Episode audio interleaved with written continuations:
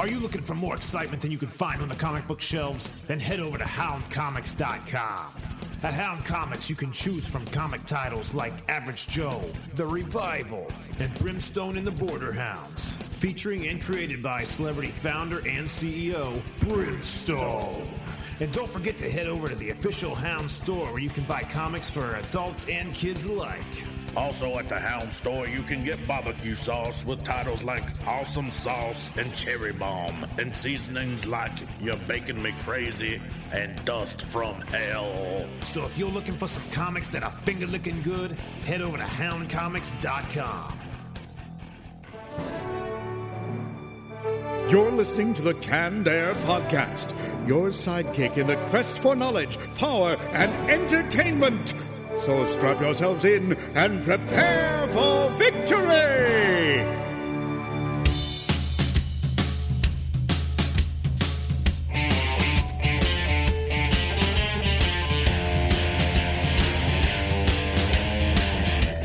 Hello, everyone, and welcome to another episode of Canned Air, a tribute to comics and pop culture. I am Jeremy Colley. Jack Doherty. Jeff Holcomb. And our guest today is what can be seen in comics like Bloodstrike, Grimm Fairy Tales, and Blindside, just to name a few. Illustrator and comic book artist Sean Forney. Thanks for being with us, Sean. Thanks for having me. We're going to uh, be. This is going to be the second week we're doing our nostalgia section, which I think we have a name for it. Does that work for you? Yeah, I'm good with it. What was it? I, I already forgot. Uh, uh, retro recap. Yeah. Yeah. so we'll have to make up some kind of a little intro for this segment. But uh, we're going to be talking about bad movies in light of the Fantastic Four bombing uh, this past weekend. uh, then we're going to do our comic roundtable, and then we'll turn our full attention over to Sean and uh, see what's going on over at Savage Mind Comic Studios. Let's just get right into this. Like uh, like I said, Fantastic Four. You guys have probably all heard has Oh, yeah. really stunk up the box office this weekend. Enough that Fox is sending, uh, not inquiries, but uh, surveys of what they could do better, I guess. Oh, I thought it was whether or not they should even keep the property. Give, I, maybe that be part. That might be part of the survey, but I don't know. just give it back to Marvel. Yeah. They could probably do something good with it, don't you think? but anyway, we're not going to focus too much on that. We're just going to talk about some uh, other superhero movies from the past that didn't turn out quite uh, as they were supposed to. So I thought we could open up this little segment just talking about the uh, the first Fantastic Four. What was it? The 2005. 2000 was that what it was? Yeah. Oh, I was thinking of the old Fantastic. Oh, the 94 one? That'd be a better one to start off with. yeah. Okay. Let's do it. God, it was terrible. That's really all you can say about it. I will say though, Doctor Doom probably looked the best I've seen him thus far I- In that one, in that movie than the Yeah. other ones. yeah, he looked just like the comic book Doom. What? So does Yeah. the thing, kinda, with the Yeah. great big eyebrows. The makeup and everything was much truer to the comic book, I think, but. I don't know. When the mouth and the eyebrows were all like uh, animatronic, kind of the way Yeah, the Ninja yeah. Turtles' mouths moved and stuff. So, Reed Richards had the real high white walls on the side of his head. oh yeah, and the, the the stretching scenes, like when his arms would go out, were that just was like terrible. It was arms on coat hangers that just kind of. yeah, you just see it down the hallway, just kind of just sway in there. Have and you it was seen- like stop animation too when he would stretch. Was it I really? think, yeah, I think it was. I would have never saw that if the first one ever came. Well, the one in what the early two thousands. 2005 one. Because I, think, I think I came across it somehow, and I was like, oh, I'll watch this, and then I punched myself after. You actually got through the whole thing. yeah. Yep. What about you, Sean? Have you seen this one? I've not seen it. I've only seen uh, the trailers and a little bit of that documentary that came out recently in light of all the uh, news about the new Fantastic Four movie. But yeah, I, I totally agree with you guys saying the thing about uh, the effects and their thing looks kind of close to the comic book. But yeah, he, he moves a little funny when he's talking and whatnot. Yeah, it's just like his lips move. The jaw or anything didn't move. Just the lips Yeah. kind of yeah. earthwormed around a little bit. But That's uh, how they had for animatronics back then. Yeah, Not really. it was a TV movie, right? Yeah. It's about best you best can as get, you could yeah. have got then, Especially in yeah. that time, man. Yeah. Remember the movie It? Yeah, Yeah. That was pretty good for a TV movie. Yeah, it was. It wasn't scary, I don't think, but No, I mean, if we were to go back with uh, TV movies, I don't know if you guys ever seen Generation X. I saw that. no, I saw a That was- trailer for it. I think. Oh, What was it? It was uh, based off of Marvel's Generation X. They made a what they called was a pilot movie to see if anybody liked it, and if it did well, they were going to turn it into an actual TV show. But it Oh, was, was, this something to do with the X Men? yeah, yeah. Jubilee was in it Actually, I remember you talking about this before. Yeah. Oh, I, I mean, you could watch it right now off of uh, YouTube. And how long ago was this? This was in the '90s. I want to say it was like '96, I think, or somewhere right around there. Yeah. Really? It was cool. Like the advertisements, you would see uh, uh, Husk was in it, and then she would like peel off or peel away her skin, and it was actually diamond and everything, which actually looked really good for the time. Really? Um, Stretch, I think that was his name. like at the very opening of that, I remember watching the very opening, and I was like, "This is going to be lame." It, it was like a bubble tape commercial, if you remember those. Oh yeah. And like the kid's stretching his arm out, and he's like, "Oh no!" And then like a Stretch Armstrong look. Well, we might have to put a bubble tape commercial at the end of this uh, episode now. But uh, Jubilee turned out pretty well. Like the actress, they almost they got her dead on. They gave her the yellow trench coat. They gave her the glasses on her forehead. Great big hoop earrings. Yep, they Oh, gave yeah. all of that. And she was playing video games, and it, it was kind of like a mind control, I guess, for all the kids there. So it was all the arcades, and you would see her like her powers were going nuts, and then you see like the actual sparkles that she would do. Oh, she burns up the, the Yeah. video game machine. Yeah. Yeah, it was. I was like, wow, that's actually really decent for that. I'm gonna have to go watch this. I've Didn't that seen turn into like Mutant X or something like that? Was that the? That was I know that was of that bad show. I don't remember watching it. it. Moving on to some other stinkers here. What about uh, the Super Mario Brothers movie? I mean, that's a that's just a staple of bad uh, superhero movies. Yeah. done, you know, done wrong. it, it was a bad good movie because I I still think about it. Both those actors did not want to do the movie because the directors were always changing it on a daily basis. So they just came to work drunk and they openly admitted to it. Mm.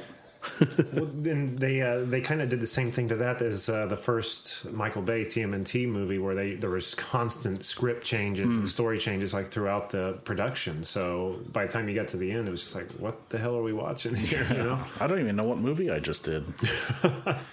That's what they did with uh, GI Joe too, was because it was during that writer strike. I think it's on the commentary on the DVD, but there's there was a ton of rewrites. I don't even think the script was fully finished when they started filming it. I didn't know that. I never That saw movie- GI Joe. Was it good? No, No, no. It's at the end of the at the end of the day when after watching that movie, I just figured it was just hard to put GI Joe into real life.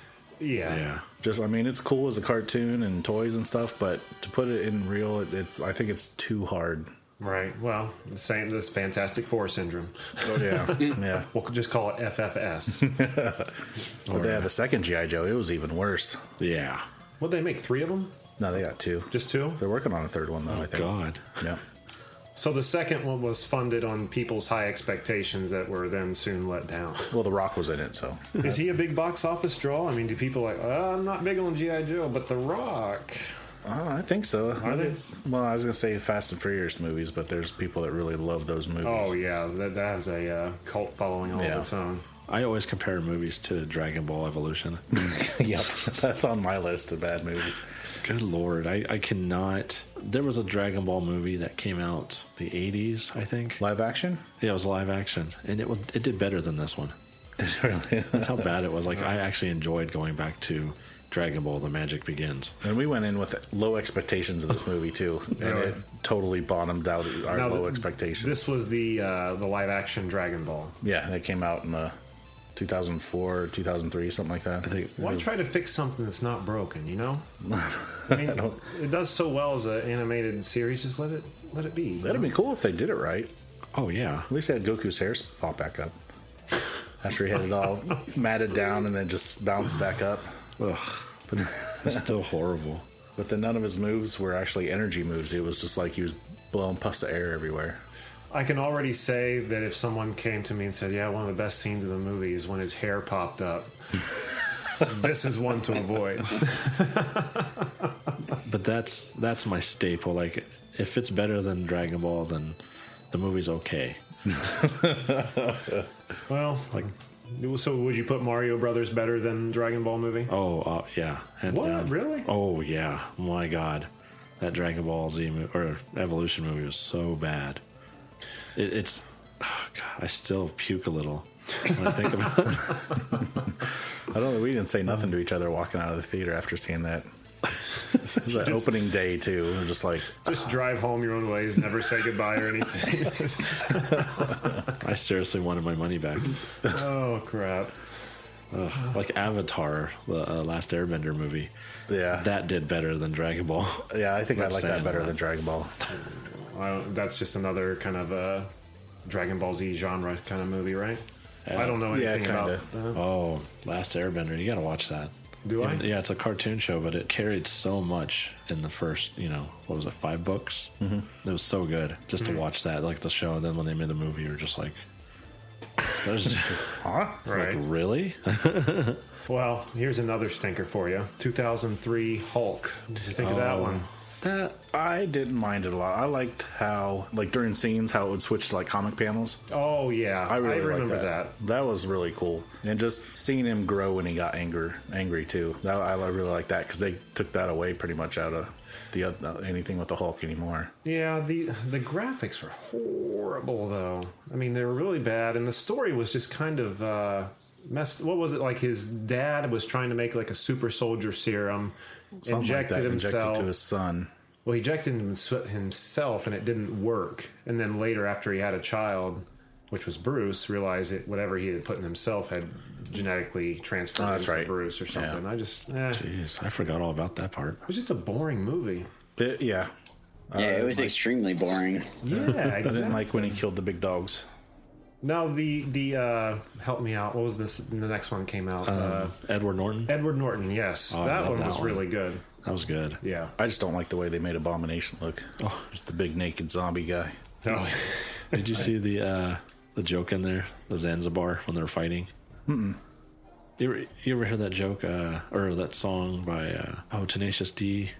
Oh yes. You know which one I'm talking about? Uh, I think Gently. so. I'm not gonna go. Yes, yes, yes. Everyone knows yeah, what I you're talking about. But he's like, I'll order it from Zanzibar, and then Zanzibar shows up in that movie. Oh, really? Yeah, it was so funny. I was like, oh my god, that's Zanzibar. I always, whenever I think of the Edward Norton Hulk, I get discouraged because he originally like took this project on. He was going to make like a two and a half hour long movie on the Hulk, and because uh, he loves the Hulk, it was like one of his uh, big projects he was looking forward to doing. After he got it all finished, the studio was like, "Oh, we got to shave this down to like a hour and a half summer blockbuster," and he became so like pissed off by that that he totally took his name and everything off of it. You know, by the time it came out. Jeez. I mean, I think he's credited for his performance, obviously. Well, but yeah. uh, yeah, which is too bad. I always wonder what that full version would have looked like. Oh yeah, they have to probably they'll probably come out with it.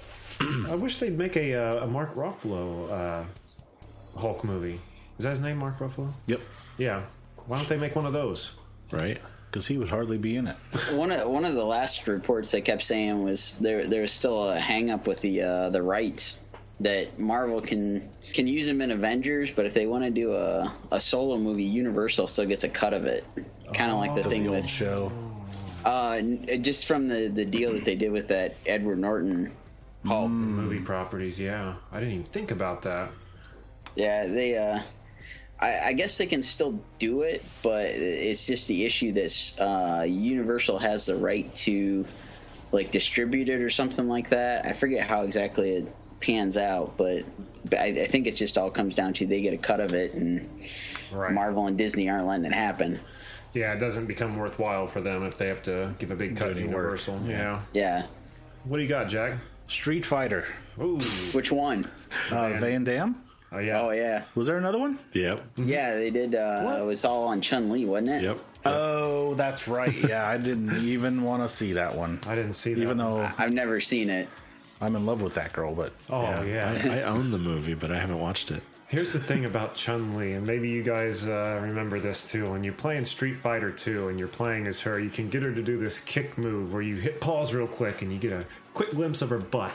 I remember just playing matches, just like, okay, now, now, now, there it is. I used to own with Chun Li. I sat there in arcade and just schooled line after line after line of people one day. Really? Mm-hmm. That was such a fun game. What I a had to make game. myself lose to be able to. I was like, I, I gotta go. Kill me. You think your uh, skills held up till today? No, No? no. There's people uh, that that Street Fighter game. People are way, way Oh, better. yeah. Canceling and everything. Yeah. I can never get it down either. doing the what's it called negative negative something where you're actually pulling back. while you're doing moves before the character's even doing stuff. Mm-hmm. It's insane how fast they do it now. That's nuts. Wow. Yeah, You know, that's too bad that wasn't the best, you know, a great movie. I mean, it's based on a video game property, so there, it's always a. Uh, it's hard. yeah. I'll always watch it still though, even though it's terrible. Van Damme movies are fun. I mean, it's like an Arnold or Sylvester Stallone movie, obviously, but uh, I love Van Damme movies. They're good. Uh, what was the one at the the hockey arena? Wasn't What is it when a bad? hockey game goes into overtime? Oh, yeah, yeah, yeah, yeah. I think that's what it was called. Uh, I still laugh in that movie when he put. There was another movie that Van Damme did, and I can't remember what it was, but he sticks a pen in the guy's head, and the cheesiest line came out of his mouth where he was like, I seem to have misplaced my pen, and blood started squirting out of the back of the pen. I think I remember that. I don't remember what movie it was. Sudden Death. Oh, That's what it was oh, called. yeah. That's what it was called. That was a 1995 release. That was a good movie. I Mm-hmm. loved that movie. Um, I don't remember what the other one was he was in, but he was being like held captive on this kind of like an offshore oil rig kind of thing. It was way out in the ocean. And he had to like every hour put his thumb on this like thumb recognition thing. So What? like it would account for his presence there. Mm-hmm. While he was when he planned his escape, he you know the little birds you can get that like duck their head in water Yeah. and keep coming back. He had rigged up something like that with a pencil and an eraser and took like a big knife and cut his thumbprint off. And stuck it to this eraser and made it so every hour this thing would just fall and it would uh Yeah, I don't think he I've would ever do. seen that one. That sounds awesome. Oh, I wish I could remember what it was called. It was such a good movie. I'm thinking of Lionheart, Oh, that was good too. Kickboxer. Hard target. Yeah, Kickboxer was all right. Yeah, oh, I like that one. Knee and cement pillars. Jeez. Well, you mean that's not real? I think Bloodsport was my favorite. Oh, Yeah. Bloodsport. Yeah. Oh, Bloodsport's the best out of all of them. Yeah. I forgot all about that one. And then Street Fighter. Street Fighter, you know, it has its moments, like Zangief. Yeah, he the looked bomb. just like that He guy. did, He huh? looked exactly like him. God, I remember the bomb coming down, like the truck. You know, it was like they're watching on surveillance cameras, and they're like, "Oh God!" Everyone's like, "Oh God!" And you see Zangief. Oh my God! Quick, change the channel. it's gonna happen. E Honda pissed me off. I was just a big Hawaiian dude. well, that was funny too when they did the whole. They tried to make him like look like he was Godzilla. Mm-hmm. Oh, yeah. And then Dhalsim, he didn't look like him until the very end when he had the shackles around his neck Yeah. and wrists, and then he, he got bald. it was dumb. We don't even want to talk about Blanka. oh God, Charlie. The movie I'm thinking of is Double Team, by the way, with the Oh, thumbprint. see, that's for what I was saying. Damme. I did see that movie. Yeah. I don't think I've seen that one. I thought You I should saw watch all it. of them. You should watch it. Very good. When was that one? Uh, Ninety-seven. Ooh, 97, yeah. I remember another appearance more, more recently that Van Damme did was in the was it the second Expendables? Expendables? Yeah. Yeah, Yeah. He's the villain. He was good. In He was, that. yeah, he was good in that. Th- I love those movies. I'm glad they had him do the whole split thing. Oh, Just Oh, to yeah. keep that going from it. You got to play on every gimmick of these guys Yeah. in those movies. It's like when uh, like when Arnold's in the scene. It's dun dun dun dun. Yeah. dun. And like um, there, I think there was a scene where he and Sylvester Stallone were in that uh, golf cart thing, caddy thing in the airport. He's like, "I'm out of ammo. I'll be back." The whole Chuck Norris, Chuck Norris parts were great too. Oh, I forgot about that because, like, what was it? Hey, Barney, I heard you, or well, I don't even remember his name. I heard you'd been bitten by a snake or something. He's like, yeah. And after three agonizing days of pain, the snake died. I couldn't believe it when These he guys said aren't that. even trying, but No. I'm still going to watch it and I'm still going to love it. Yeah. Yeah, the, the third one, I think Arnold says get to the chopper like three or four times at Oh the end. god, I haven't. I haven't seen it yet. You haven't? No, I've got it at home. I just haven't seen it. It, it's on Netflix, so we watched it like a couple weeks back. Yeah. I oh, gotta, I gotta pick my movie times, like the, my man movie times, because if she's in the house, she'll be like, "What are you watching?" It's like watching the first one when Terry Crews was walking around with that shotgun, Oh, yeah. screaming, "Woo, woo!" Especially if you have surround sound. I mean, that's like Yeah. rattling the windows. I was just sitting there clapping and loving it. She's just like, "This is stupid." Oh, Oh yeah, it's stupid. this is great. Mel Gibson was the bad guy in the third one. Was that right? Yeah. Yeah. Yeah, I thought he did really good too. Oh yeah, his, his part was perfect. It was a little mix of uh, the characters from like all the previous stuff he did, the Lethal Weapon, and then uh, was that Payback? I think. Oh, I was just gonna say That was a good movie. That was a great Yeah. movie. The scene where he's like making those guys hold the briefcases up. Mm-hmm. Oh my god, he like has them extend their arms out perfectly at the sides and hold these heavy briefcases, and he's got a gun on them. And they just keep getting tired and start dropping them as they do. He like shoots the case, and they're just like dying Yeah. holding these things up. It was so awesome. Oh man, I gotta watch that again. what else, Jack? Turtles four. Four? Was it four? Or was it the third? Yeah, it was the fourth one. The, The, third Ooze? movie.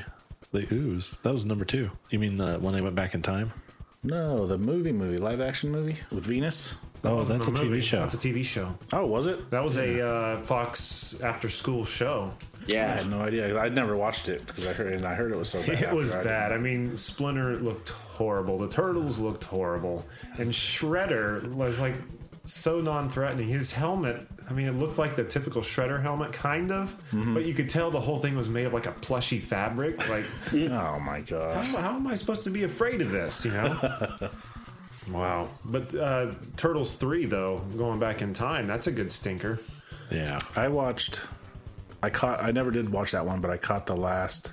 I think the very end when they come back. And there's a big fight scene at the end or something like that, and then they come back. You know what? No, I take it back. There was a fourth one, but it was the CG one. Believe it or not, remember that All the one? TMNT movie? that was actually the fourth movie because if you watch as they go into Splinter's uh, like uh, treasure trophy place, they had all everything from all the other three movies, even the time travel um, lantern. Really? Yep. I might have to call shenanigans or something on that one. you can Google that one right I think now, he said I'll show something about image. that before. Yeah. I might have to watch Yeah. that now. That's a good movie. Yeah. Yeah. really Was it? good. Yeah, it was. the CG one? Yeah, it, it was uh, them taking on. It wasn't even like a Shredder movie. It was them taking on some kind of a ancient. Uh, what was it? Ancient being who's trying to summon these demons or something. Yeah. Yeah. It was pretty good. And there was like Almost sounds like immortal the there. Ghostbuster, the crossover comics here that came out. The Turtles and Ghostbusters. Oh yeah, that Almost would have been a kinda good like setting, wouldn't it? Nope. Uh, one thing about that movie I love, I mean, it starts with Leo like uh, on his own in Brazil. Like he's been, he's gone in Brazil, out in the woods, just like trying to find his, uh, I don't know, way or something. But uh, also Raphael being the what was it, Night Watcher. Yep. He had like a superhero kind of suit he put on and went out to try to be on his own as the Night Watcher. Yeah. That was that was pretty cool. That was a good movie. Oh, I have to watch that then. Yeah, oh, you yeah. should. You should. Have It's good. to. Well, I think we got time for one more. Lay it on us, Jack. Mortal Kombat 2.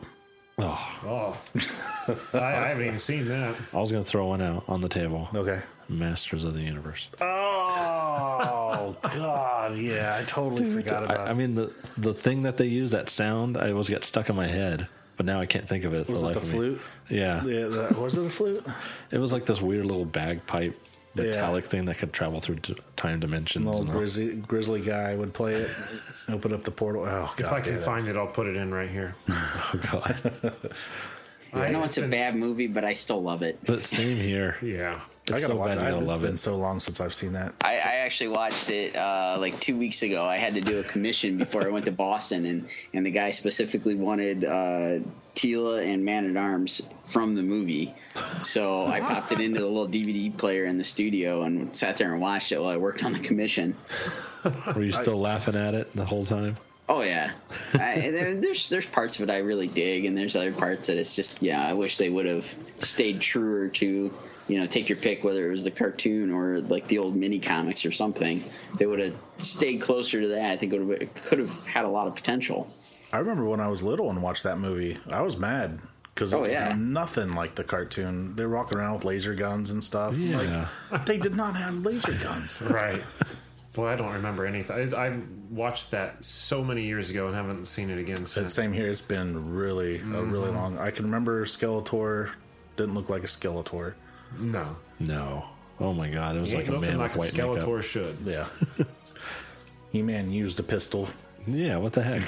That's what he, that'd be more of a Flash Gordon kind of stuff, right? Mm-hmm. Yep.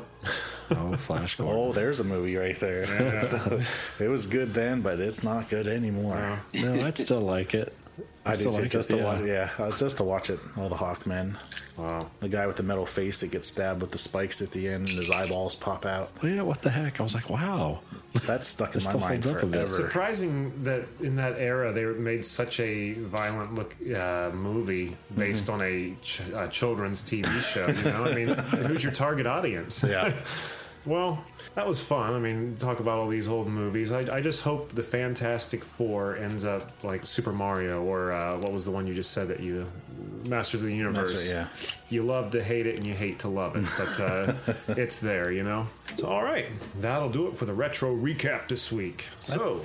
I think we should retouch on that later on. There's so many I can bring to the table on that. Oh, I'm sure we'll get back to it. We're going to have to rehash some of these uh, retro recap themes. Just, I mean, we're going to run out of ideas eventually, right? Right? Well, with that, let's just get to the uh, roundtable comic talk here. Who would like to go first? Jeff, you want to go first? I'll go first since I actually brought something.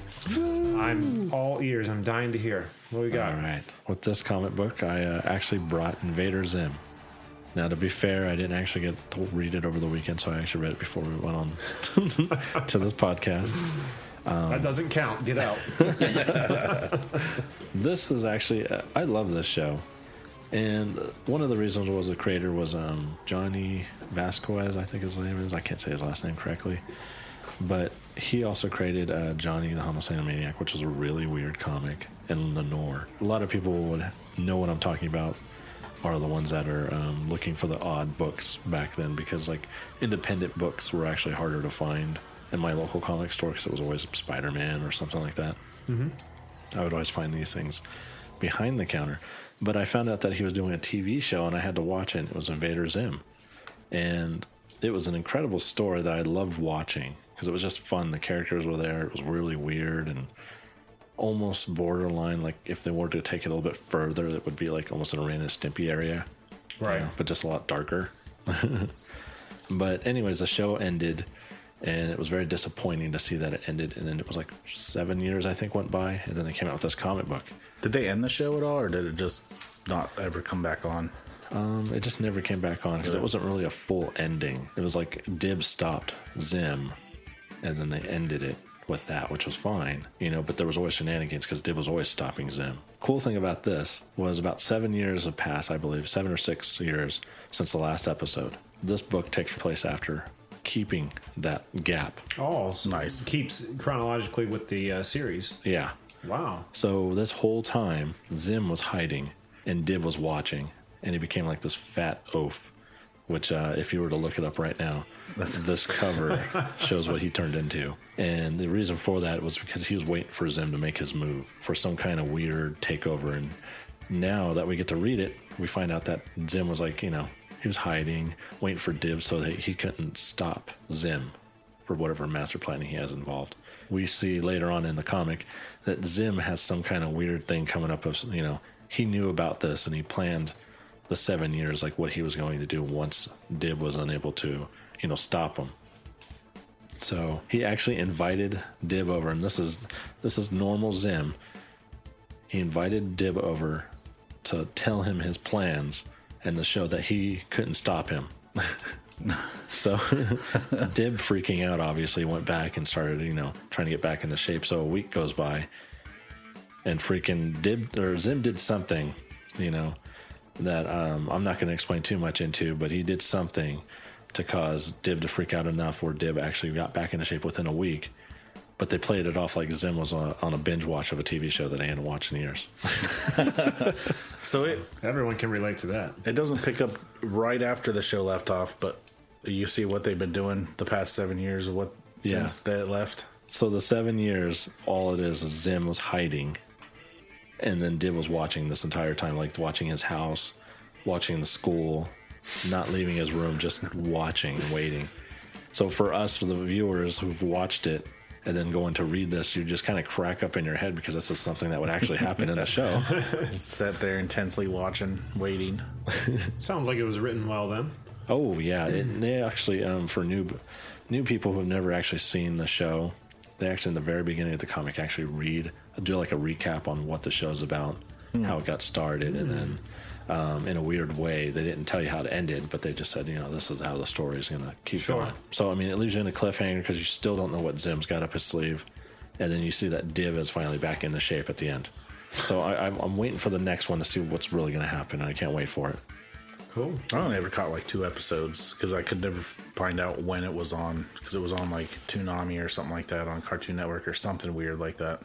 Yeah, it was on um, Nickelodeon. Pushed it down, so Jimmy Neutron was right after it or something like that. And then SpongeBob, obviously, uh, and then it just kept, you know, it just slowly fell off until like six in the morning when nobody was going to watch it. And they're like, "Well, we're not getting enough ratings." So I was like, "Well, of course." Put it at a crap slot. It's kind of how they did with uh, Beware the Batman. They came on for a little bit, they took, jerked it off the air, then they finished the series at like 3 a.m. every morning for a week. Oh, I put it on there. I don't know why no one was watching. All right, very cool, Jeff. All right.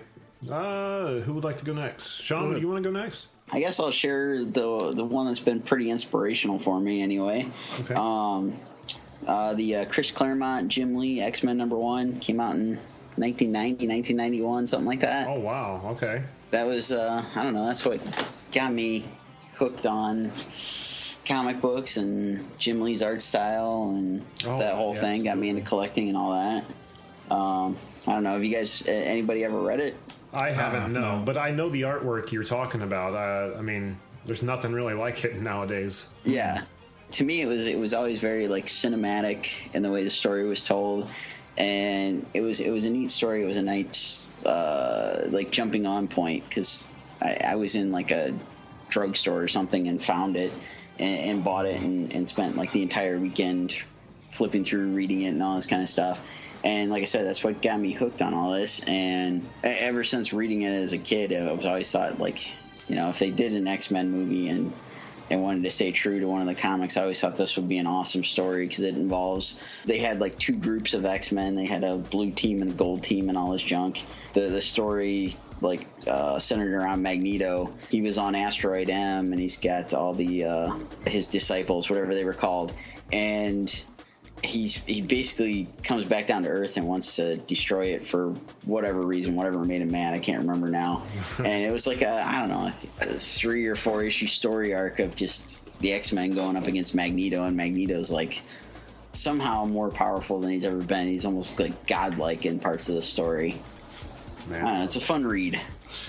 I bet it was, and the art in that time was like very eccentric too. I mean, uh, like for instance, like the the little horns on the front of uh, Magneto's helmet were pretty large. This big, great, big flowing cape. Wolverine's Yeah. hair came to huge points. I think that's why that the uh, the big double wide X Men arcade game.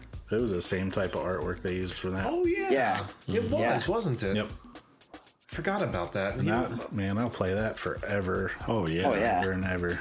And it, it stinks you don't see a whole lot of that art now because it seems like, especially in Marvel comics, that uh, when they draw now, they try to make it more realistic, I guess. Uh, Yeah. To Yeah. try to accommodate for what the movies are doing, if that makes any sense. You know? Yeah, they, they've got this like weird mix going on where it's like uh, you get like the super realistic look, or you get the very um, uh, expressive, artistic. Uh, it, it's some of the stuff's like oversimplified. It's al- almost cartoony, but it's not. It's very graphic, Right, And and they go from one extreme to the other. And yeah, they, like you're saying, it's like some of the that the old art style that you know made Marvel what it was is kind of died off. Yeah, exactly. And it's too bad. But I mean, that's what makes those classics so great, Yeah. too, at the same time. So Yeah. Very cool. I'm gonna have to go back and read some of those. I think I have a few uh, X Men and Wolverine comics from that era. I don't have the one you're uh, talking about, but uh, yeah, I need to go back and look at those. Those are fun. I need to Yeah. play that X Men game. Right? that game was fun. All right, Jack, ahead. Me? Alrighty. So this week, what I brought, I mentioned before I when I started the far four part series called the Mutanimals. It's a spin off of the Teenage Mutant Ninja Turtles uh, on IDW label. And uh, in a nutshell, what it is is uh, Old Hob, who's a character throughout the main IDW TMNT series, and he kind of he's uh he's a mutant he's a cat but his allegiance you know starts i think with like the purple dragons. He ends up working for shredder. Just always being somebody's kind of minion you know? Uh he decides he wants to be his own person or mutant own cat i guess. But uh, says you know i'm done working for people. I'm going to do my own thing. And he starts recruiting other mutants who are kind of lost like slash mondo gecko. There was uh, herman the hermit crab who's Pigeon Pete. Pigeon Pete, oh yeah, the, the, the uh, never-ending dumbass. but but pretty much what happens is he uh, recruits all these mutants who don't have anywhere to go, and uh, what their sole purpose becomes is you know Hobbs goes from being this bad character to the leader of the Mutanimals, which is a group of mutants who's fighting for mutant rights. And in the comic series, the normal TMNT series, it he's putting this army of mutants together to go kill the shredder but in this side series here they start focusing their energies aside you know just from the shredder like they find the null corporation who's been testing on mutants and killing you know doing horrific things to them just to uh, for scientific knowledge Didn't so find Mutagen Man in there or something like that? exactly and I think issue two they come across mutagen Yeah. man and then uh. A bunch of them. Yeah, he's gross. Seymour guts is what, what he ends up uh, being called. But um, yeah, they go after the Null Corporation, and uh, you know, there's a few different battles throughout the the books, and some of the mutanimals, including Hob, Pigeon Pete, get captured, and Slash goes to break him out, and in turn gets a whole bunch more mutants to join their. Uh, join their cause. And if any of our listeners are familiar with the Mutanimals, the Mighty Mutanimals from the early 90s, uh, as this series goes on, you start to see a lot of the same names and same characters from that old Archie series book.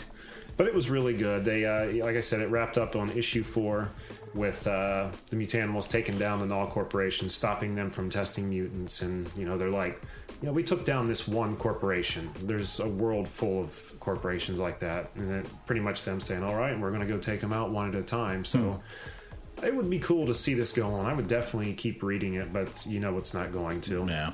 So I think the uh, trade paperback just came out a little bit ago. But uh, yeah, this was, let me see, story by Paul Allor and art by Andy Kuhn. And Paul Allor is actually going to be at Tricon here in a few weeks. Sweet. So, oh yeah, I'm going to get him to sign these up. so yeah, Mutanimals on IDW. I have to finish reading it. I only got through second one. It was good. It was a lot of fun. Pile just stacked up 30 more comics for him. I brought Red Hood and the Outlaws, the the trade paperback that I got for Christmas. Tell us about it. Well, it's got the Red Hood. Uh, he used to be called Speedy, and then he was called the Red Arrow, and then he was called Arsenal, the Red Arrow, and then Starfire, right? I always want to say Firestar, but that's wrong franchise. uh, basically, Jason, you find out a lot about Jason Todd, uh, how he came back to life. If you don't know, if you ever heard about it, I guess uh, Talia Al Ghul Right. grabbed him and then resurrected him. I never knew about that. And Oh, then yeah. he ended up training with a group to become some great assassin. And it turns out that there's this old vengeance, or not vengeance, but uh, like Ohio State Rivalry. Michigan- rivalry, yeah. Called the, I think they're called the Unknowns. I think it was. Well, they ended up killing the people that trained him, and the Red Hood had to go find out. He goes to find out that his teachers were killed, so he goes on this mission to find them to kill him. I didn't finish the whole book, but it was it was pretty fun. Starfire, man, she's hot. So this is Jason. well, what I can see there, she looks pretty. Oh, you don't even know.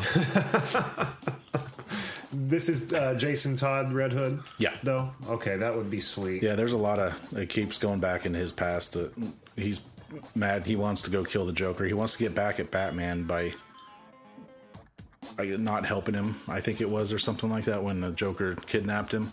So he's got a lot of. He's pretty pissed off. So this is pretty much the uh, there's a there's a movie pretty much based around this Batman. Yeah. and Red Hood. Is That's- it called Red Hood or Yeah, it's the Red Hood. that That's was pretty much my movie. only knowledge of the Red Hood is that movie, so I was I knew exactly where it was what he was talking about with a lot of it. Yeah, and this is the 52 one too. Yeah. So the story has to have some variations in there, right? Mm-hmm. Yeah. Very cool. It looks awesome. That cover looks bad. Yeah. It's kind of funny because uh, in the very beginning, Jason's he he's in a, a submarine, and uh, he ends up blowing up the submarine. Almost is drowned. Wakes up naked on an island, and finds Starfire. She's just walking around in a bikini and stuff, and he wakes up with no clothes on, and she's like, "Oh yeah, here you can use this guy's clothes, which is Nightwing's suit." Mm. And he hates Dick Grayson with a passion. So he's just like, I'm not wearing that. And she's like, it's just guy's clothes. I don't even remember the guy's name that did it because they used to date Dick and Starfire. Right. And then he ends up hooking up with her just to spite Dick Grayson. Wow. and then later on, they're all on the beach. Like Arsenal, Red Arrow, he ends up showing up. And uh, they're just sitting there chilling on the beach. And then Jason goes and talks to somebody. And then she's like, So you want to go have sex? And he's like, "Well, aren't you and like Jason do uh, a couple?" She's like, "No, I do what I want." so Wow. later on, you see burned handprints on his chest and burned handprints on the the uh, headboard. She's a hooer. Yeah, it was a fun read. I can't. I got about I think twenty pages left, and I'll be through it. There was a Batman story. I don't remember when it was or what the context was. I just, uh, it's been so long ago. But I don't know if Bruce Wayne retired or got killed in this story arc. And uh, it comes to Dick Grayson and Jason Todd fighting over the mantle of Batman. You know, Dick Grayson does it the traditional way, looks just like Bruce Wayne, where Jason Todd's Batman had like big claws and red glowing eyes. He, I think he had uh, points on the shoulder of the cape. Oh, my. He looked wicked, but uh, I don't remember who won that battle. It's been a long time ago. Yeah, that came out a few years back. I think I think uh, Dick took over a- as Batman when it was all said and done. That would make the most sense. Do you remember what that was called by chance? Um, I'm trying to remember. All I remember it was the storyline. Uh, Darkseid kills Batman, and then Batman has to relive his life through all these different generations. Some craziness like that. Yeah. Uh, uh, it was something. It was like Battle for the Cowl or something like that. Oh yes, S- something for the cowl. I don't remember what the first part of it was. I definitely have to look that up. Oh wow, yeah, she's very, uh, very nude there. wow, maybe I will read that. I'd I'll like let to you borrow it. I'd like to wake up on a beach, that orange walking around. Yeah. All right. Well, with that, let's just move right into Real World Heroes. Jack. Who do we have this week? We have Mary Evans from Hickory, Mississippi. And what has Mary Evans done to deserve a spot on our wall of justice? Back in 2003, she heard an explosion from the house next door where her niece's four children were trapped inside the house. Ooh, Their ages two, three, five, and seven. Uh, she headed straight for the house, had her son spray her down with a hose to get her all soaked, and she ran inside the house to go get, get the kids, pull them out. oh, I guess she she had to she couldn't see anything because the the smoke was so thick. But uh, she ended up being able to find one of the kids, brought him out, and had her son douse her, douse her down again. And she went back in and got the other two. Um, one of them she wasn't able to she wasn't able to find, and he I guess he died. oh, that sucks. A couple of the kids were hiding underneath the bed, and I guess they told her that he wouldn't hide under the bed because he was afraid of dust bunnies. yeah, Really? yeah, that's what it said. And I was like, well, that stinks. Yeah. Wow. Running into a burning building. That's the best thing you can do, though. I mean, soak yourself uh, head to toe in water. Yeah, she said just from the heat, her skin would start to burn and stuff, and then it was just pitch black because of the smoke. But that's the mm. best thing she could have done is to douse herself down every time. That's nuts. I can't imagine.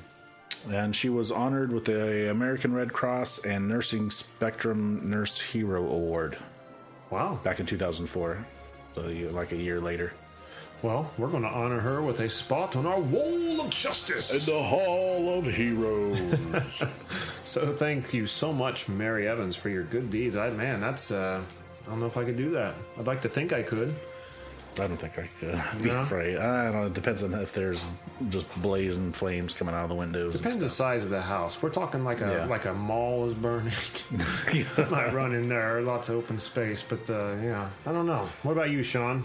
Yeah, that, that's that'd be a tough call. I'd, I'd like to think I could, like you said, but Right. Yeah. yeah. Came down to it, you're like, yeah, they're on their own.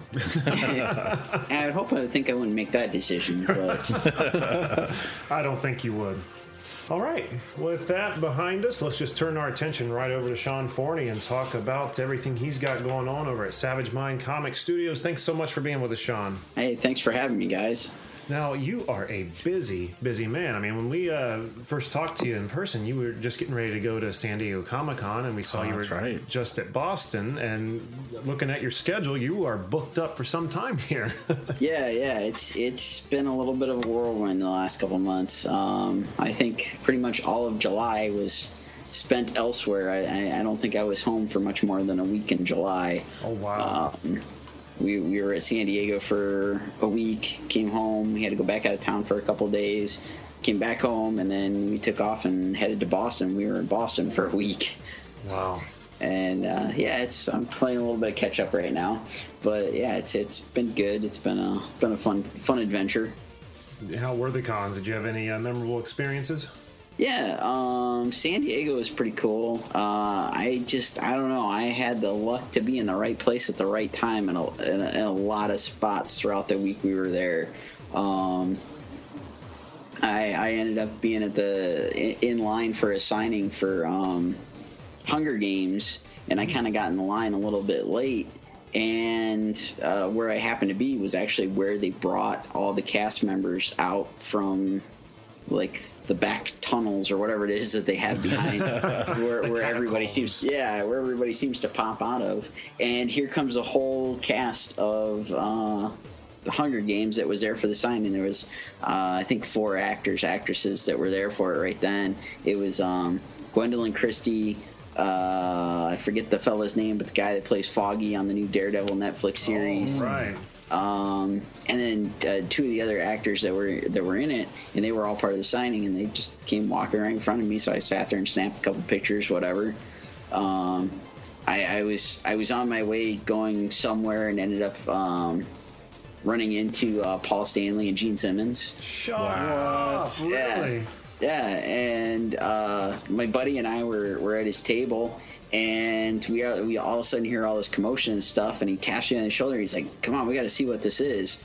And we turn around, and here it's everybody from Batman versus Superman. Uh, Henry Cavill, Ben Affleck, Gal Gadot, the whole everybody just starts making a beeline back towards the uh, the mysterious area where they keep everybody and we were I don't know probably like 30 feet from them and just see all of them just going through and everybody's going absolutely nuts it was it was like you know uh, like a, a tiny portion of seeing people go crazy for like the Beatles or something it was nuts um, Wow. so yeah, I had a, I had a whole bunch of experiences like that when we were in San Diego, and then uh, Boston was pretty cool. Got to got to go venture out to parts of the East Coast I'd never been to, and um, I don't know. My memorable moment for that was uh, I was at the hotel and we were getting ready to go grab dinner, and I turn around and here's the dude that uh, does the uh, Peter Griffin impersonation, like. Uh, He's Yeah. got that YouTube video where he's at New York Comic Con and all that, and he's just sitting there hanging out in the lobby. And I went up and I asked him if I could get a photo, and he started cracking some jokes, went right into character. Got a photo with him. It was awesome. I think we saw that on Instagram or Yeah, something, mo- on Twitter. Yeah, most Yeah. likely because I, I had to post that everywhere once I did it. Oh, yeah. I don't blame you one bit. I'd love to get him on the show. Oh yeah, Uh, he's, be awesome. seems like a super nice guy. It was it was really cool. All right. Well, now you got those cons behind you, you have some more on the horizon coming up here, right? Yeah, yeah. Um, this coming weekend, um, August uh, 15th, 16th, Saturday, I'll be at Hazel's Heroes Comics and More in Canton, Ohio, just doing an in store signing appearance type thing. And then Sunday, the 16th, I'll be at Neo Comic Con. It's a brand new first time convention. Uh, it's in Strongsville outside of Cleveland, Ohio. I'll be there that day. And then um, the following weekend, August 22nd, I'll be here in Columbus at uh, Tricon Columbus. Yeah, we'll Be seeing you there. awesome. Yeah, Awesome. I can't wait. Yeah, it's funny. We, we've seen you a few different times at uh, other conventions. Uh, well, maybe not many. Uh, maybe the Pack Rats. Pack I know Rats at least always, yeah. twice. I'm feeling like Okay. there's another one, but.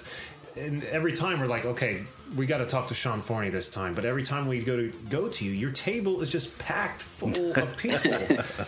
Not that I'm complaining. This is this is a good problem to have, Sean. right. I, I've been very fortunate to, to have that happen at a lot of the shows in the last couple of years, and it's it's good. It's it's it's always great to see that kind of response. Uh, you know, from everything that I've done over the last few years, that you know people are enjoying it. They're coming back to you know see the the newest thing and and, and so on and so forth. So, like I said, I've been I've been very fortunate to have that happen. Sure. You know, on top of doing tons of different commissions, I mean, I've seen all kinds of stuff you've done, all kinds, all different ends of the spectrum. Yeah. Yeah. But uh, you've done a lot of work on different comic books. Anything uh, you'd like to mention? Um, I just finished up um, six issues of Zen Intergalactic Ninja, which, uh, if you're not familiar with it, it was um, it's a comic book that came out kind of around the same time as Ninja Turtles did initially, um, and it kind of rode on the coattails, if you will, of some of that success from Turtles. Um, it it had its own video game. It had a toy line. Um, I I think maybe a cartoon was in production at one point, if I remember right.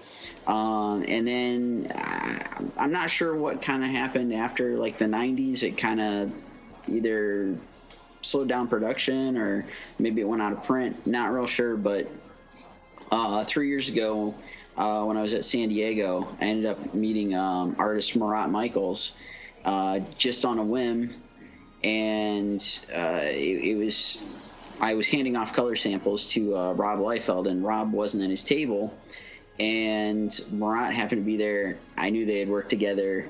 So I just kind of you know, asked, "Hey, is he going to be back?" Uh, you know that kind of thing. And Marat's like, well, yeah, you know, what are you after? Explain the whole situation. I was there to drop off color samples because Rob was uh, looking for somebody. And he's like, he, Marat said to me something along the lines of, well, the same guy that left him left me. He's like, what do you got?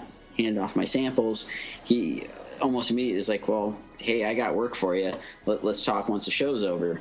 Um, so just kind of on that off chance of just meeting, you know, out of the blue like that, uh, he set me up with working on Zen, and it's just been kind of an ongoing process the last two, three years, whatever it's been, to get uh, the six issues done. They debuted the the first issue. They did an exclusive cover at San Diego, and uh, the the actual regular release will come out uh, October 28th. Um, so I'm trying to trying to work out some plans to do something special uh, at World's Greatest Comics when the book is released, and then you know that'll be issue one. And there's you know like I said, six issue miniseries, and hopefully it does well, and uh, we'll get to do a handful more issues of that. Um, Nice. so yeah, that's one of the big things that I've, I've worked on here recently. That uh, it's, it's done. Waiting to see it get out there. Sure. Um, and then uh, one of the other projects I've been working on, it's a create your own property. Uh, it's called Cyberines. Um, I colored issue one uh, sometime last year. Issue two was already done ahead of time, so I worked on the cover for that one. And we just finished up issue three, and I talked to the creator uh, when I was in Boston, and we should be starting on issue four here pretty soon. And once issue four gets rolling, um, he's going to submit issue one to Diamond. Right now, all the books, all the all um, excuse me, issue one and two right now are available on Comixology to purchase digitally. Um, but then hopefully in the next month or two, you'll be able to get them at the comic shop. They'll be distributed through Diamond. Very nice. And uh, maybe we can put some links on our website to help direct people over that way too. That'd be cool. Yeah, I can definitely send you those. Yeah, that'd be, that'd be great. Now, you also have uh, you co-created and illustrated a series called Scarlet Huntress. Is this correct? Yes, yeah. Uh, my wife and I created it. Um, uh, we did like the the first uh, story with Scarlet in 2003. Uh, I was invited to to submit something to an anthology that was based out of Cincinnati, and it was something that we came up with on a phone conversation. We just came up with a short five page story, worked on it, got it off to the publisher. Publisher came back and asked to do like a crossover story with one of their characters. Um, did another like short five page story, and uh, there was enough like local people that were asking. It's like, oh, when are you gonna do more? When are you gonna do more? So we did uh, a one shot. It was a 16 or 18 page one shot that we did. And again, you know, people kept asking when we going to do another one, do another one. And for me, it's uh, doing that book is always, unfortunately, a kind of a back burner thing because I have to do it in between working on all the other projects, which uh, you know, it, you know anybody with any experience in this knows it's not a nine to five. It's always like a nine to whenever it gets done, and um, so it doesn't allow me a lot of free time to do something that's you know it's not really a paying project per se in the in the basic sense. So it, it, it takes a couple years for us to do an issue each time because we do it all ourselves. Um, my wife Steph, she writes it. I draw it. We usually take turns um, doing the finishing stuff, and then I'll color it, letter it, the, all the production stuff to get it ready for print. We do ourselves. Wow. So it's a lengthy process. I do have another story planned out. Uh, we did uh, the Kickstarter in 2013, and the book came out in 2014. So hopefully, here in the next year or so, I'll have a, a short story or two to go along with it that uh, follows up from where that left off. You'll have to uh, let us know when that's uh, available. I definitely. definitely. would like to read some of that. Absolutely, absolutely. Hopefully, like I said, in the next year or so, hopefully we'll have it done and ready to go. I've uh, for the last year or so, I've kind of been off and on doing uh, so, some pinup art that I plan on releasing a book later this year. Uh, the hope is to have it mostly finished before I go to New York Comic Con, and then possibly run a small Kickstarter to fund the printing of it. It'll be like a probably like a 32, 48 page book of pinup art and kind of all the uh, sketches and stuff that led up to the finished pieces. Very cool, man. That'd be neat. Yeah, absolutely. One uh, more question I wanted to ask you here, and I should, probably should have asked this a little earlier. I was going to ask what kind of comics uh, you grew up on, what inspired you. I mean, you'd already mentioned the X Men. Was there anything else? Like I said, that was probably like one of the first books that I got, and I really read and really got into it.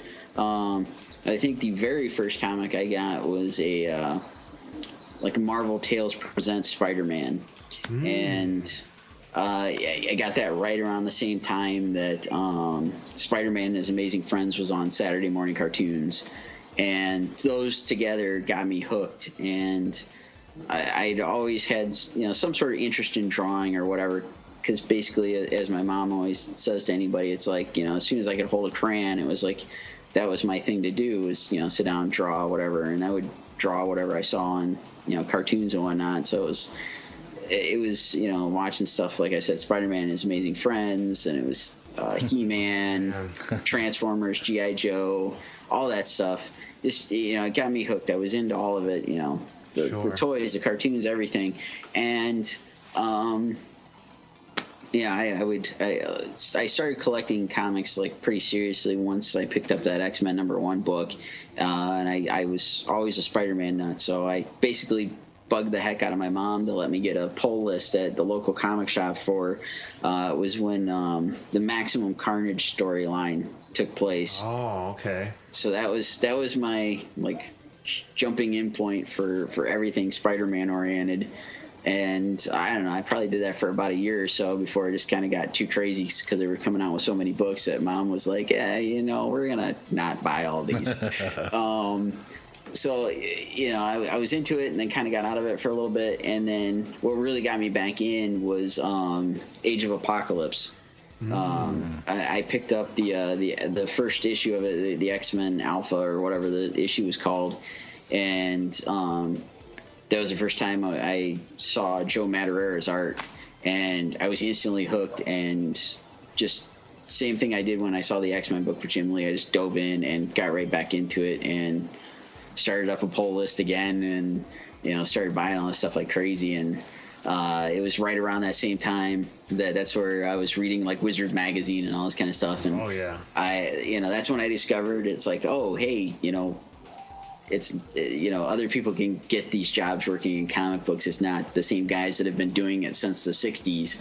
That was you know that was kind of what was in my head. I was picturing it's like all these guys have been doing the same stuff since the '60s. And it's like, no, no, I'm looking at this guy right here, Joe Madureira, and it's like, yeah, he's only like 18.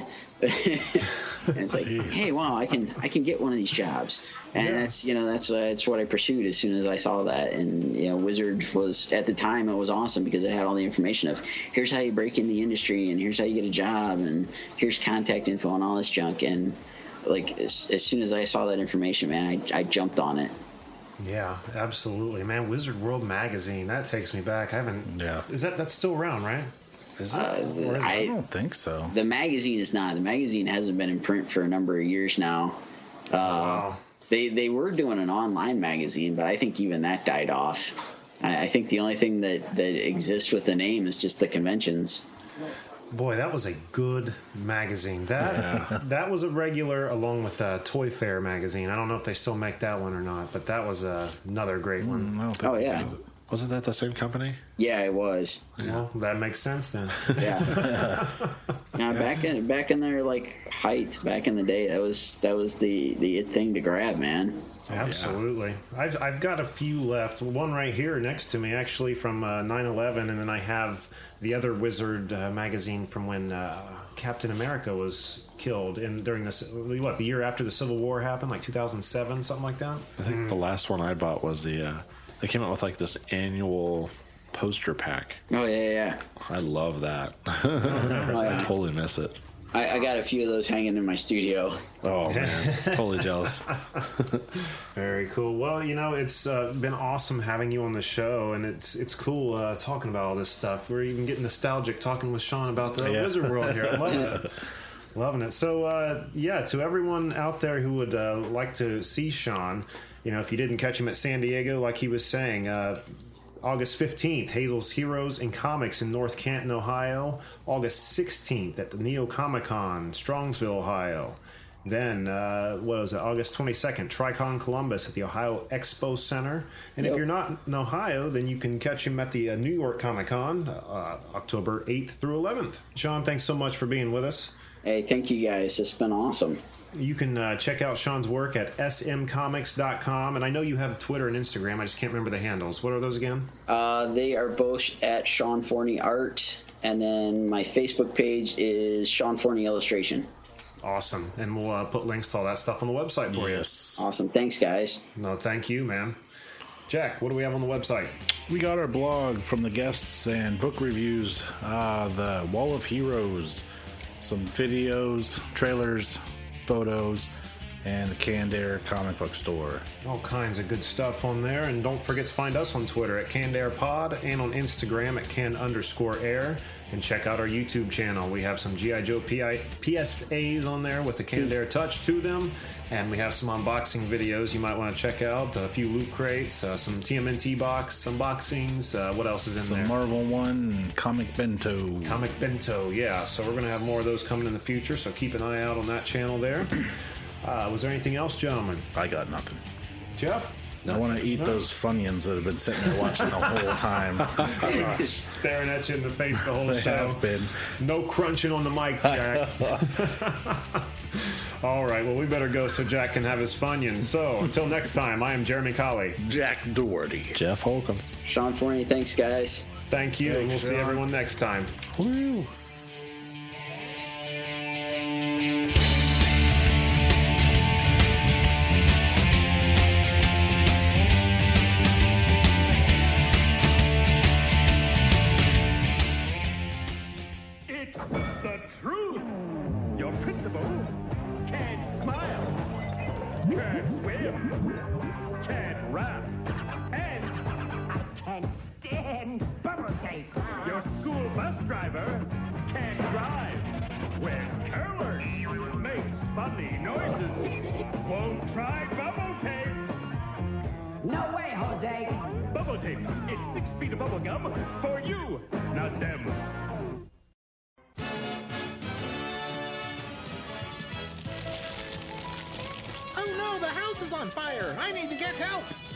From outside. Blowtorch! Whenever there's a fire in your house, be sure to get outside immediately. And once outside, get on CannedAirPodcast.com.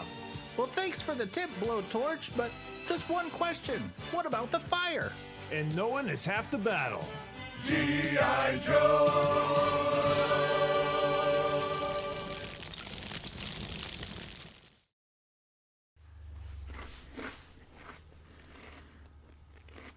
Man.